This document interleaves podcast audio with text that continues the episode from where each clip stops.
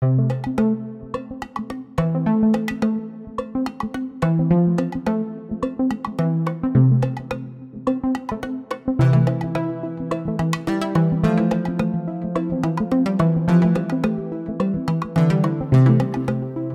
and welcome to From the Platform. This is a new podcast for the Christadelphian community by me, Tom Peel, a Christadelphian. This is an introductory episode, and first let me say that this podcast does not presume to speak for all the members of Christadelphia, but is just one set of perspectives from me and those I may invite onto this show as Christadelphians.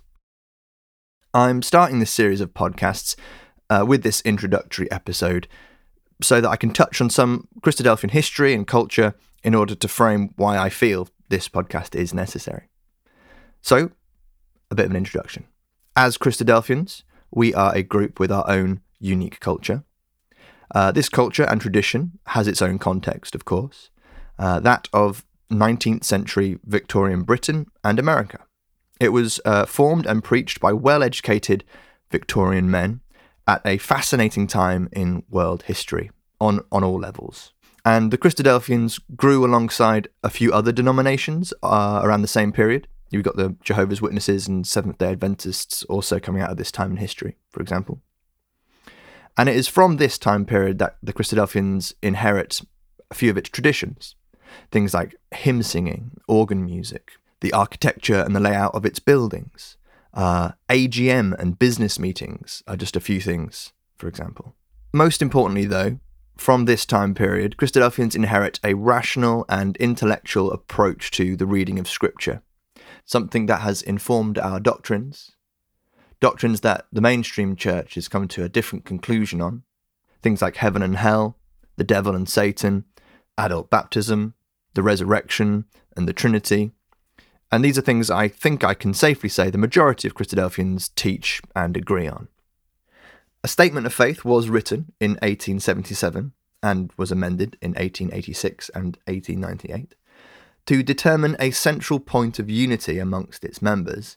However, unlike our Jehovah's Witness or Seventh day Adventist contemporaries, we don't have a centralized, paid authority instructing or policing what is taught. Each church, or ecclesia as Christadelphians call them, is relatively autonomous and develops its own culture and style with talks given by its own members, uh, not an ordained or paid ministry. Internal vetting does keep the subject matter in check, but essentially, a church's own membership is what decides the topics and issues that will be touched on for that year's programme. Now, this is great for enabling learning among the members of Christadelphian churches, as they have to learn and teach it themselves. This continues the tradition of Bible study and the intellectual approach to the scriptures. How does this format and the history it has stand up, however, alongside the issues and technological advances the 21st century brings? New discoveries in science, archaeology, and psychology social issues around gender equality and sexuality, movements like feminism, new atheism. What about global warming and the refugee crisis the world is currently facing? What about social media and the internet? What about our traditional claims on prophecy regarding Israel or Russia and Brexit? We are a shrinking community. We are founded in a bygone era.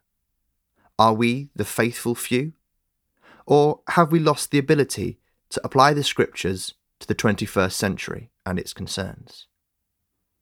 Do our roots in the 19th century help or hinder us as a community in 2018?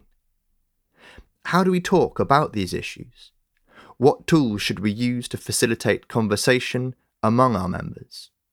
How should we make sure everyone has a platform?